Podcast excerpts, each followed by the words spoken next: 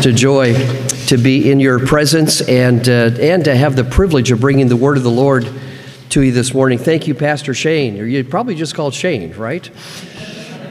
In, in the U.S., we have Pastor so and so, it's usually their first names, but you know, it's kind of the way it goes. But it's a privilege to be here. Thank you for allowing me this, this uh, honor. Um, this morning we're going to be looking at a passage of Scripture, Psalm 33. You might want to turn there now, and I hope you have a handout that you can follow along in the message uh, that really helps us deal with how to face fears in life, uh, something that we all face. Uh, fear is a reality that most Christians face regularly, and in these last years, for many people, even more forcefully. Sometimes fear can be so strong and relentless that it nearly captivates and paralyzes even committed Christians. Fear of an unknown future, fear of uncertain finances, of difficult relationships, fear of unwanted and unpredictable health problems, fear of carrying out one's responsibilities when one feels inadequate, fear of cultural changes that stand against our Christian convictions, and so much more. Even, even for committed Christians, fear is inevitable as we go through life together. And yet there is hope. One of the most surprising and glorious ironies of the Christian life is this that fear can be overcome, but it can over be, only be overcome through fear. That is, fear of this world and anything that we face can only be overcome by fear of God. Fear God and fear nothing else. I love the phrase, the, the, the line in uh, John Newton's Amazing Grace. Twas grace that taught my heart to fear, and grace my fears relieved. There it is. Fear God and fear nothing else. So, indeed, this morning in Psalm 33, we're going to be looking at some marvelous things that help us understand what the fear of the Lord is, and through that, see how that understanding, that confidence in who God is, can lead us to be, to, to, to be fearless as believers who face things in this world. So, just a little bit about Psalm 33 before we get into it. It is a Psalm of David, even though it doesn't say that in your Bibles. So, look at your Bible at, say, the beginning of Psalm 34. Notice it says a Psalm of David. Psalm 35, a Psalm of David at the beginning, the superscription. Uh, Psalm 33 doesn't have that. Actually, the first book of Psalms, Psalms 1 to 41, are all Psalms of David, although four of them, Psalm 1, Psalm 2, Psalm 10, and Psalm 33, do not have the superscription that say a Psalm of David. But there's good reason for thinking in each one of those cases it is a Psalm of David. The main argument for Psalm 33 being a Psalm of David is that the, the first verse of Psalm 33 echoes the very same ideas and wording, even from the end of Psalm 32. So look at Psalm 32, just the last verse with me. Be glad in the Lord and rejoice, you his righteous ones, and shout for joy, all you who are upright in heart. And then Psalm 33, verse 1 Sing for joy in the Lord, you his righteous ones. Praise is becoming to the upright. So that similarity in, uh, in wording and in phrases would indicate that the, the psalm actually continues. So it may have been the case that actually Psalm 33 comes right out of David's uh, re- repentance and uh, his sorrow for his sin in Psalm 32, then rejoicing in the Lord and his power and his goodness. So, indeed, as we move into Psalm 33, we remember this is a psalm of David who knew the Lord well and understands uh, how we should relate to him as those who fear him. It is a psalm of praise. In fact, there are five imperatives, five commands that are given in the opening three verses that relate to praising God, giving thanks to God, singing our songs to Him. Look with me, and I'll count them off with my, with my fingers. Uh, this is the New American Standard Translation, by the way, I'm reading from. So, Psalm 33, verse 1 Sing for joy in the Lord, you his righteous ones. Praise is becoming to the upright. Give thanks to the Lord with a lyre. Sing praises to him with a heart of ten strings. Sing to him a new song. Play skillfully with a shout of joy.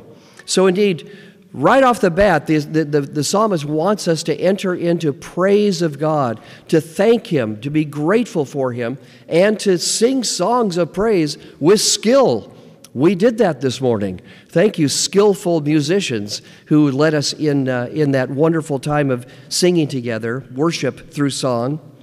So, th- this call to praise the Lord, to give thanks to Him, then, is, is uh, uh, then expressed in how we understand the words and the works of God. So, look at verses 4 and 5. For the word of the Lord is upright, and all his work is done in faithfulness. He loves righteousness and justice. The earth is full of the steadfast love of the Lord.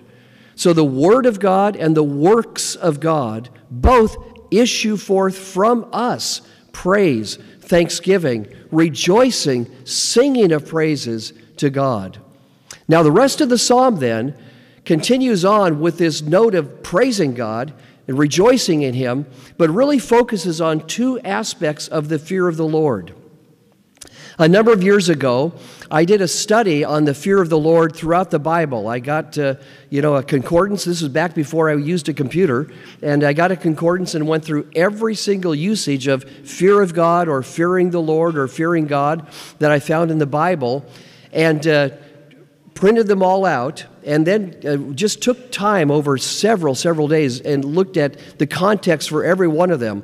And one thing I noticed as I did that is that there were two uh, broad categories of the fear of the Lord that were dominant throughout the Bible.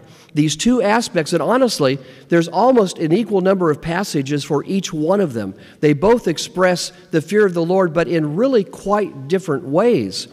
You'll notice the title of the message that you have on your outline is Fearing the God of Awesome Greatness and Abundant Goodness. There you have it. These two aspects of the fear of the Lord the awesome greatness of God, His majesty, His power, His, uh, his ability to, to reign and rule, create, and, and, uh, and, uh, and, and providentially govern all that He has made, and his goodness and kindness, his mercy, his, his grace toward those who look to him. So, the awesome greatness of God and the abundant goodness of God express two aspects of the fear of the Lord, and both of those are in our psalm. So, we have an instance of each of them. So, what we'll do as we work through this is take a look at the two halves, really, of the psalm uh, after verse 5 and, uh, and notice these two aspects of the fear of the Lord and rejoice in how God is both great and good, how our hope can be put entirely in Him. So look with me then at verses 6 to 12 to begin with.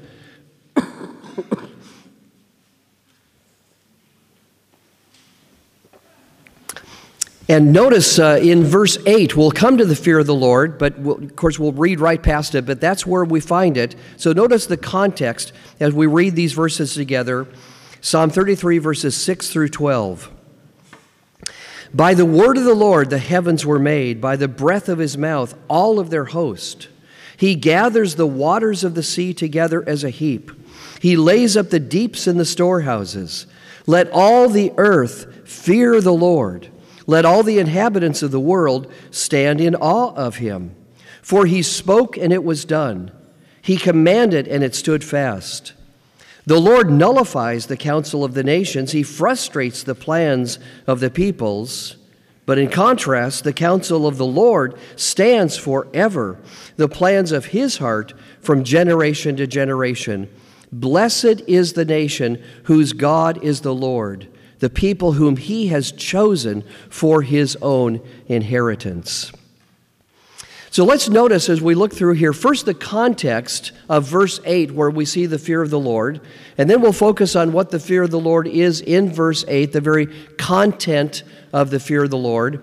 And then we'll look at some what I like to call canonical witness. That is, uh, witnesses from other passages of Scripture where we see those same ideas expressed.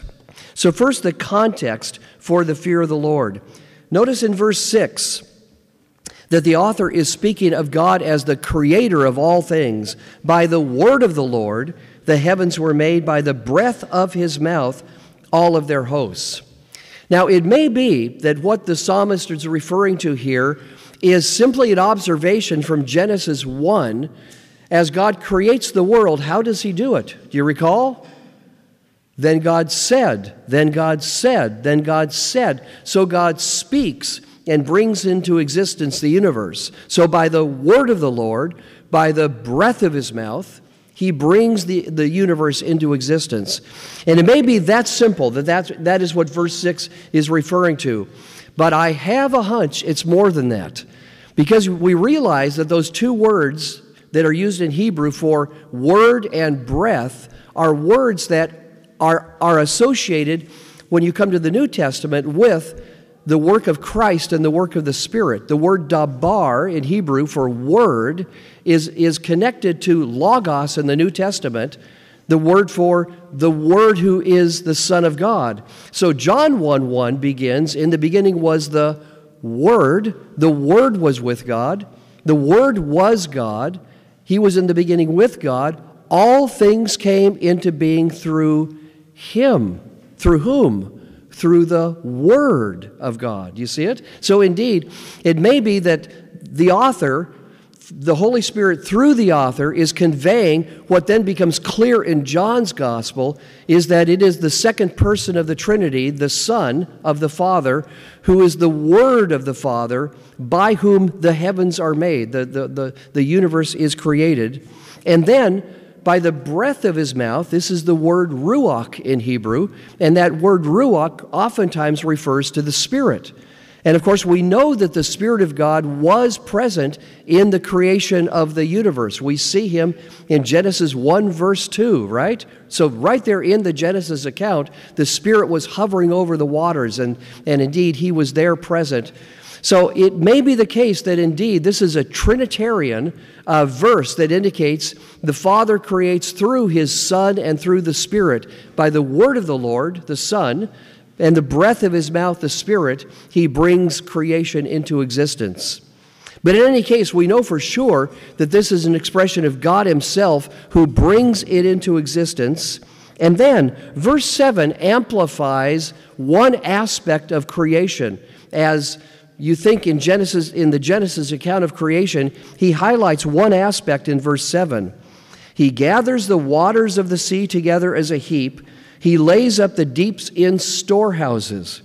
Well, that is referring to days two and three of creation, where God separates the waters below from the waters above, and then on the land, he separates the water from the land as he talks about how he deals with, with uh, the, the waters and the earth itself.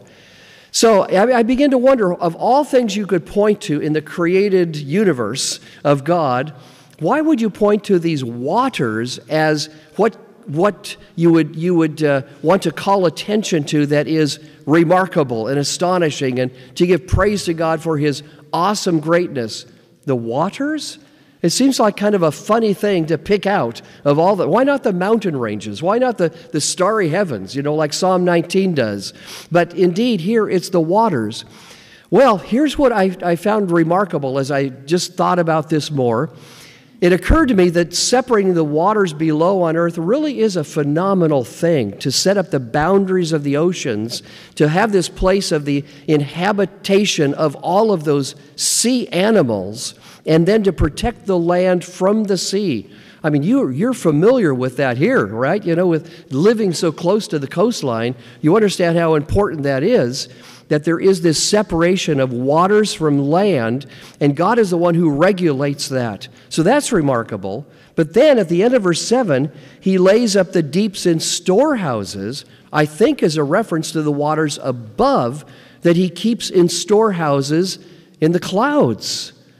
So, you know, I'm thinking, what is, what is really the big deal about that? Waters in the clouds above. So the question came to my mind I wonder how many gallons of water comes down when it rains. So I Googled. This, this is a very helpful exegetical tool, you know, is, uh, is Google. I Googled and asked the question how, how, how much rain comes down on one acre of land uh, it, it, with one inch of rain. And here's the answer one inch of rain, one acre, 27,000 gallons of water. Do you have gallons here or you have liters? Liters. Well, I don't know what the liters would be, so we'll have to stick with gallons. You can translate it, right? 27,000 gallons of water for one inch of rain, one acre of land. And one gallon weighs about eight pounds, roughly. It's a little bit more than that. So we're using conservative. So if you just took 25,000 and times it by eight, that makes it easier, right?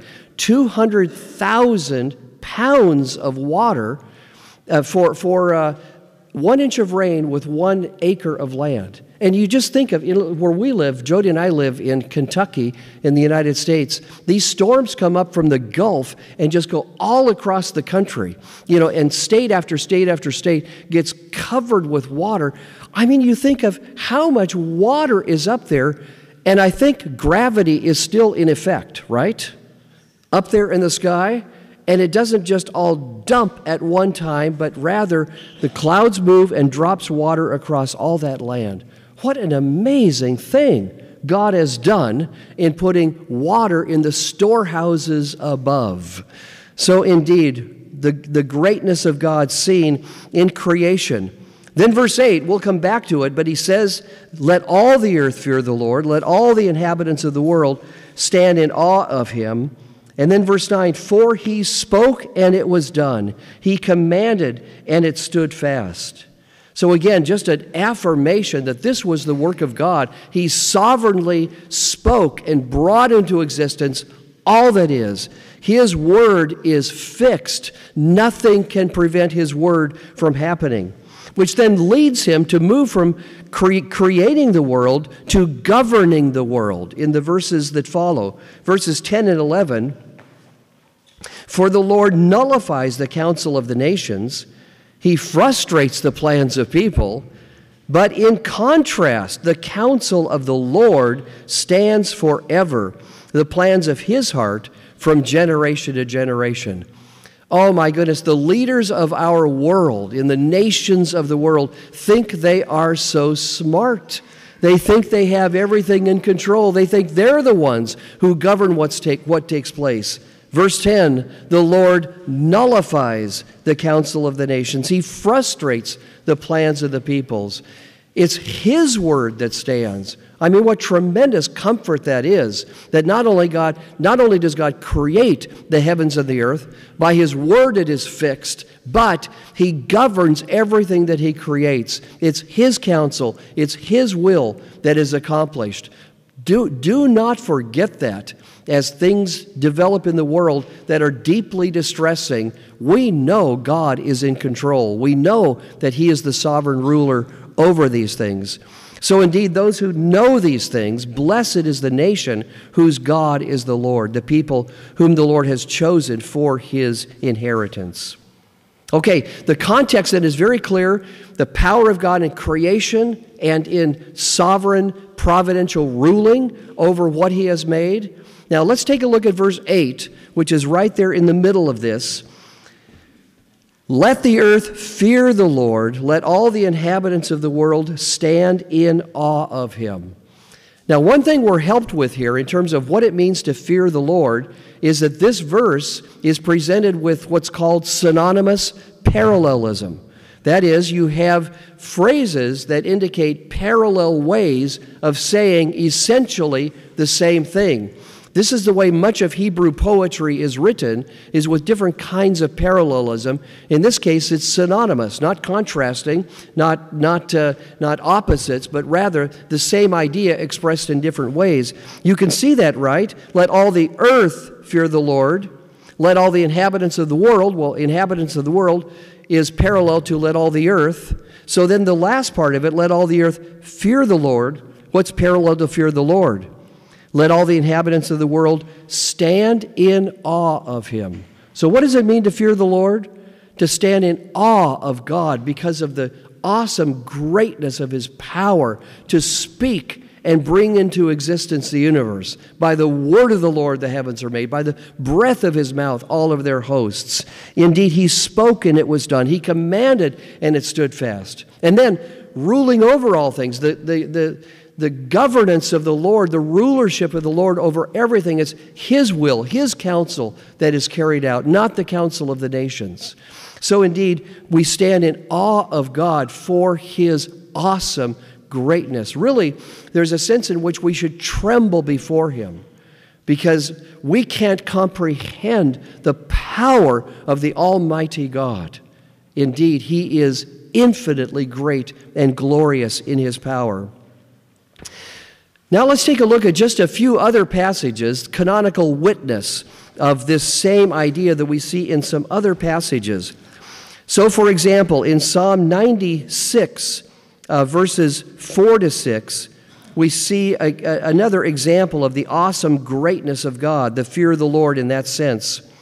The psalmist writes, For great is the Lord, and greatly to be praised. He is to be feared above all gods.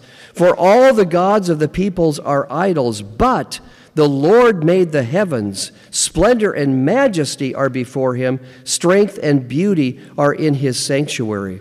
So, indeed, he is to be feared above all gods because he alone is the creator. He's the one whose strength and beauty are manifest in all that he does. And then Psalm 90, verse 11 Who understands the power of your anger and your fury according to the fear that is due you? Now, this is a passage which represents a little bit of a, of a nuance in this concept of the fear of the Lord means, in many passages of Scripture, the fear of the Lord means to, to tremble before the awesome greatness of God. But here, the awesome greatness of God is manifest in his fury, in his anger. So there are passages that speak of God's power manifest, but his power manifest in judgment. His power manifest in bringing upon people who have turned away from him uh, his discipline. And, uh, and so, indeed, who understands the power of your anger and your fury? According to the fear that is due you. Uh, Exodus 14, the last one we'll look at here, is such a vivid example of this. The context of this passage is that the children of Israel have been brought out of Egypt uh, by the Lord through the Red Sea. They saw the waters parted, uh, they crossed the land, and then afterwards the Egyptian army attempted to, to come and pursue them. And as they were in the middle of the Red Sea on dry ground, God told Moses, Raise your staff, and the waters came back over the Egyptian army, and all of them were killed. This is the passage that comes right at the end of that.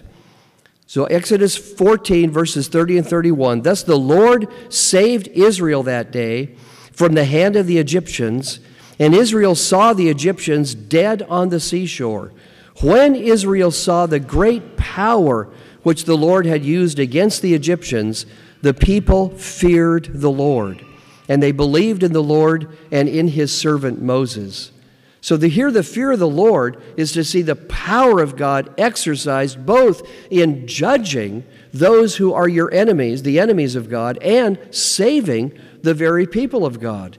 This, this double act of salvation, the mighty hand of God in saving them through the Red Sea, and the mighty hand of God in destroying the enemies of Israel in the Red Sea, both of these elicit then fear of the Lord, a trembling sense of God's greatness, awesome magnitude, and power and might exerted in creation and in the acts of God of judgment as well. So, what does it mean to fear the Lord? Well, one way you fear the Lord is by standing before Him trembling at His awesome greatness. But there's a second expression of the fear of the Lord that you find throughout the Bible, and we see this in verse 18 also. Behold, the eye of the Lord is on those who fear him, on those who hope for his steadfast love. So, here, fearing God is a confident and expectant trust that God will provide, protect, sustain, and show his abundant goodness toward those who look to him alone for their deepest needs and their longings. So let's look again at first the context of these last verses of Psalm 33, the content of the fear of the Lord, and then some canonical witness of these things.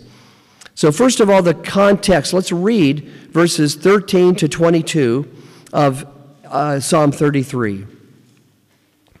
The Lord looks from heaven, he sees all the sons of men. From his dwelling place, he looks out on all the inhabitants of the earth. He who fashions the hearts of them all, who understands all of their works. The king is not saved by a mighty army, a warrior is not delivered by great strength. A horse is a false hope for victory, nor does it deliver anyone by its great strength. Behold, the eye of the Lord is on those who fear him, on those who hope for his steadfast love, to deliver their soul from death and to keep them alive in famine. Our soul waits for the Lord. He is our help and our shield. For our heart rejoices in him because we trust in his holy name. Let your steadfast love, O Lord, be upon us according as we have hoped in you. Well, the context here begins in verses 13 to 15 emphasizing the omnipresence of God, that He sees everything that takes place. He is everywhere present, and His eye observes all that occurs. So, verse 13 the Lord looks from heaven, and He sees all the sons of men. From His dwelling place, He looks out on all the inhabitants of the earth. So, indeed, He sees everything that takes place. There's no hidden place from God, no private action from God. Indeed, he sees all that is, that is, is occurring constantly and has perfect knowledge of it all. And not only that, but he knows the inner workings of each person in the actions that they do. Verse 15 He who fashions the hearts of them all, he who understands all of their works. So God knows everything externally and everything internally about us. He knows everything, He sees everything. And this applies to all people everywhere. So there is this comprehensive vision of God that he has. We call it omnipresence, where he is everywhere present and he sees all that occurs. And so there, there ought to be in our hearts both a sense of the, the kind of fear of when we do wrong, we know that he sees it. We, we don't get away with it. He knows everything that occurs. But for a believer in particular, that notion of God being everywhere you go is tremendously comforting, strengthening, uh, pr- provides faith and hope to know no matter where I go, no matter where God sends me, He's there. He's with me. He sees what's happening. He understands my heart. He understands what's going on inside of my life. So, really, those verses for a believer are deeply encouraging, comforting, and strengthening. And we'll see that it even gets stronger in the way God appeals to us in verses that come after that. But then verses 16 and 17 shows then that the fact that God is everywhere present and with all of his power and might is, is there available, how foolish it is then to look elsewhere. So the king is not saved by a mighty army, a warrior is not delivered by great strength, a horse is a false hope for victory nor does it deliver anyone by its great strength. How foolish we are to turn from God to different kinds of resources that are here at the horizontal level and thinking that that's where our hope can be founded. That's where we can find help in need, is go horizontal. Indeed, given the earlier verses, should we not go vertical and, and, and develop instincts and habits to go to God first and foremost in our times of need. I, I believe that it's, uh, uh, it is appropriate to talk with other people about things, to, to go horizontal in the sense that you, you want to share your need and you want people to pray with you about things. But the question is where is our hope? Where is our confidence? Where are we putting our trust? Is it in mom and dad? Is it in friends? Is it, is, is it in our neighbors? Or is it in the Lord? So here is, I think, an admonition for us to learn to go vertical uh, first and foremost. Go to the Lord first. I, I just think if we don't do that, we're really not acknowledging God as our hope. God is God. God is the Almighty One. God is the All Wise One. We look to Him for what He has. And if He directs others to help with this, fine. That's His prerogative to do that. But let us be sure that our hope is in the Lord. So then, with that context of looking to God, seeing His greatness as it's expressed toward His care for us, it's amplified then in verse 18 Behold, the eye of the Lord is on those who fear Him, on those who hope for His steadfast love. And then he moves on out of that to amplify ways in which God cares for His people who look to Him to deliver their soul from death, to keep them alive in famine. I think that verse has a particular application to David. Uh, you know, when he was being pursued by Saul or pursued by Absalom. And so that these times when David's life was threatened and he didn't have food to eat, I think these were memories that he had of his own experience. Uh, that his soul was delivered from death. He was provided food to eat by the Lord and didn't starve to death. And then verses 20 to 22 our soul waits for the Lord. He is our help, He is our shield. Our heart rejoices in Him because we trust in His holy name. Let your steadfast love, O Lord, be upon us, according as we have hoped in you. So the verses, the context of this, uh, of, of verse 18, really does highlight the sense that our hope should be in the Lord. We should look to Him He's the one who will rescue us, He's the one who will deliver us, He's the one who will provide for us and protect us, care for us, and, and comfort us in our times of distress. And verse 18 now, the content of the fear of the Lord in verse 18 is such a precious one. So look with me again now at verse 18. Behold, the eye of the Lord is on those who fear him. What does that mean? on those who hope for his steadfast love. So, again, with the synonymous parallelism of verse 18, just as we had in verse 8, we know what the fear of the Lord means here. It means to hope for his steadfast love, to wait for, to trust in, to look for his steadfast love to come and be all that you need in your time of distress. Look to him because He's able to help. and it's, it's very interesting, isn't it? Because back in verses 13 and 14, you saw the eye of the Lord on everyone, right? Look at that again. Verse 13 the Lord looks from heaven, He sees all the sons of men. From His dwelling place, He looks out on all the inhabitants of the world. So there is that sense of the omnipresence of God, but verse 18 is his particular attentive gaze for his own, right? The eye of the Lord is on those who fear him. They get his undivided attention, as it were, right? So I just an illustration of this. It's really a feeble illustration because it's about me, a feeble dad, right? So, the, but here it is. I remember times when our two girls, now of course grown, uh, but when they were really little, and I would take them to the playground. You like that, don't you? I would take them to the playground, and uh, goodness, you know, when they're so little, learning to navigate the monkey bars and, and uh, climb those stairs up to the top of the slide, I mean, that's a big deal for, for these little ones. And so I was there in the playground, and my eye was on all of the kids, right? I, I saw them all, but my attentive gaze was on my two watching every movement. And Jodi could testify a couple times getting there just in time to scoop and catch before they hit the ground, right? So the idea is the eye of the Lord is riveted, is focused, is, is, is given full attention to those who fear him. Don't you want his attentive gaze on your life? will look to him. The eye of the Lord is on those who fear him. What does that mean? Who hope in his steadfast love. He's my deliverer. He's my helper. He's my healer. He's my hope and comforter. He's the one I look to. So, indeed, depending upon Him, waiting upon Him, uh, as, uh, trusting in Him, is, is what it means to fear the Lord. We look to Him alone. Do you see the, what, what's common between the two senses of fear of the Lord?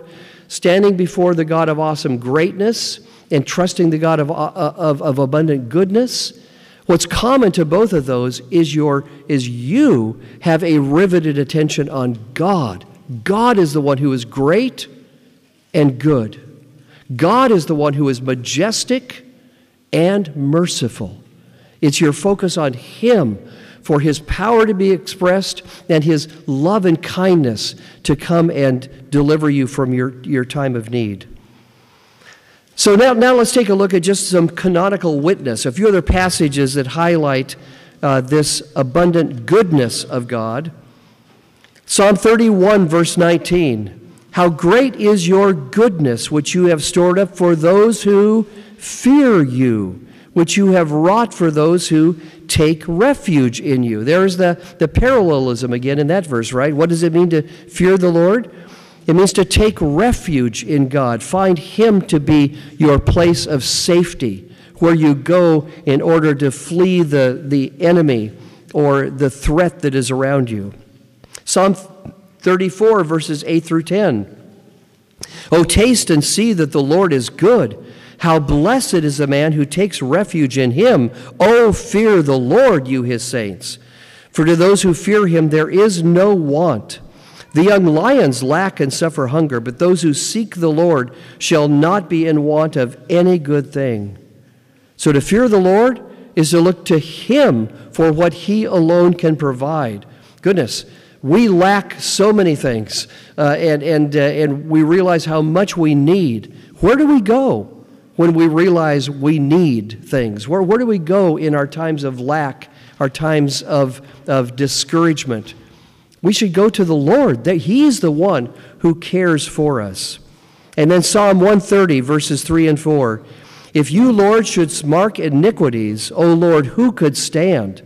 But there is forgiveness with you that you may be loved. Well, surely that's true, but that's not what it says, right? There's forgiveness with you that you may be feared. You fear the Lord by recognizing He alone is the one who can bring what you need most. He alone can bring forgiveness. He alone can bring strength. He alone can bring comfort. He alone can bring protection and provision. I look to Him and honor Him as God as I go to Him for what I need. To go elsewhere is to dishonor God. To go to Him is to honor Him, and He will never, oh my goodness, isn't this wonderful? He will never hear you as you come to Him again and say, You know, you're bothering me. You're coming too often. No, in fact, it's just the opposite. He, he would want to say to every one of us, You're not coming nearly often enough. Come to me. Look to me for all that you need. So, indeed, fearing God is both sides fearing the God of awesome greatness, trembling before Him because of His majesty, His might, His power, His judgment that can come upon those who turn from Him, and trusting Him with all of your heart because of His abundant goodness, His pledge to care for those who are His, who look to Him alone. May we grow in fearing the Lord. Well, just a few points of application as we bring this to a close. The first point really focuses on both together, trying to pull together both aspects of the fear of the Lord. The second one and the third one focus on each part of the fear of the Lord, and then one final final admonition. So first, how do these go together? Well, fear of God conquers fear of this world because Here's my suggestion. Here's how it works. fear of God conquers fear of this world because God is greater than any and all in the world, and because God is unfailingly good to those who look to Him. Don't we need to know both of those things in, in order to uh, conquer fear that we have in the world out here? Fear of things that are happening in, in the, the world we live in we need to know that God is greater than anything else in the world. His power is unstoppable, His will cannot be thwarted. We need to have that confidence in God's sovereign power. But then we also have to believe and trust in the fact that God is unfailingly good to those who look to Him. When we see the power of God and the goodness of God, then indeed we can trust Him and conquer all of our fears in this world. Secondly, speaking spe- uh, specifically of the awesome greatness of God, fearing the God of awesome greatness promotes a humility that is deep, genuine, and pervasive. It leads to a shunning of sin and a pursuit of righteousness as God is righteous. It really puts us in our place, doesn't it? We realize who the powerful powerful one really is.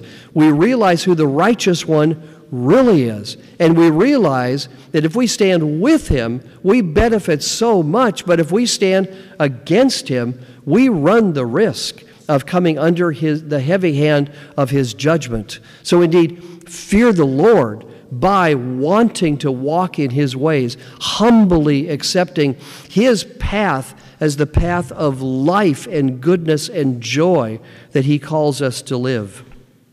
Third, fearing the God of abundant goodness promotes a hopefulness no matter what happens in life, along with a freedom to share generously with others, knowing that God is committed to do what is best for His own who fear Him and who those who fix their hope on him. So if our hope is in the Lord, we know he's going to provide for us. Do you see how that frees us up to be generous? Frees us up to, to, to share with others? We don't have to hoard. We don't have to hang on to things, clutch them.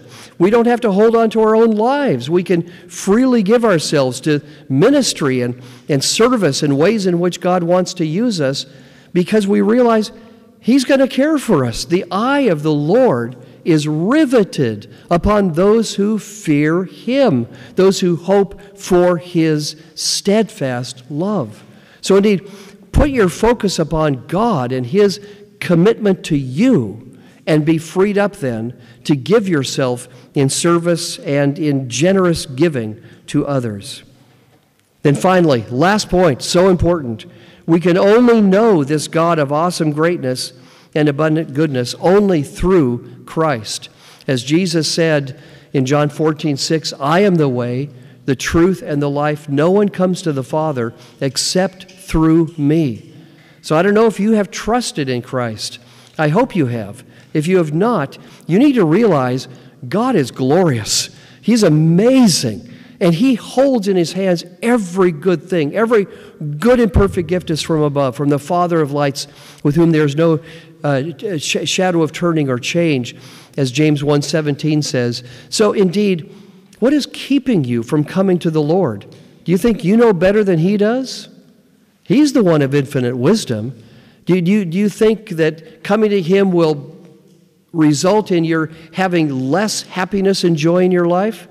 He's the one who says through, through Jesus, I have come that you might have joy and might have it a, a uh, life and have it abundantly. These commandments I give to you that my joy may be in you and your joy may be made full.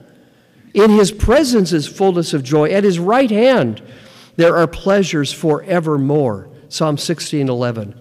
So indeed, it's through Christ. Come, repent of your sin, and enter into the life God has designed for you, and get in relationship with this God of abundant greatness and uh, uh, uh, awesome greatness and abundant goodness. For those of us who do know Him, let me ask you the question Are you pursuing Him? Are you getting to know Him better?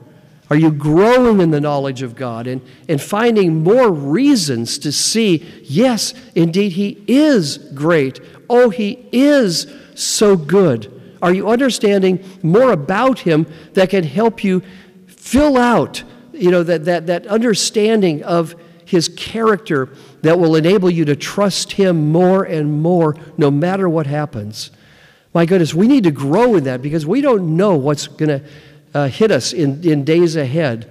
And growing in the knowledge of God now in order to prepare ourselves to trust Him in greater ways uh, for what's ahead is so important. So may God give us desires and longings to pursue Him with all of our hearts through His Word and, and grow in the knowledge of God. He's worthy of that effort, is He not? Beholding the God of awesome greatness and abundant goodness. Oh my, what a joy. Well, let's pray together as we close. Father, we thank you so much for the privilege we've had of being able to look at this psalm that highlights these truths about you that we long to know better. So, Lord, please, we do pray, all of us here, that we would grow in seeing your greatness and your goodness in, in, uh, in greater ways over the, the days and months and years ahead. And may we honor you in the way we put our trust and hope in you. We pray these things in Christ's name. Amen.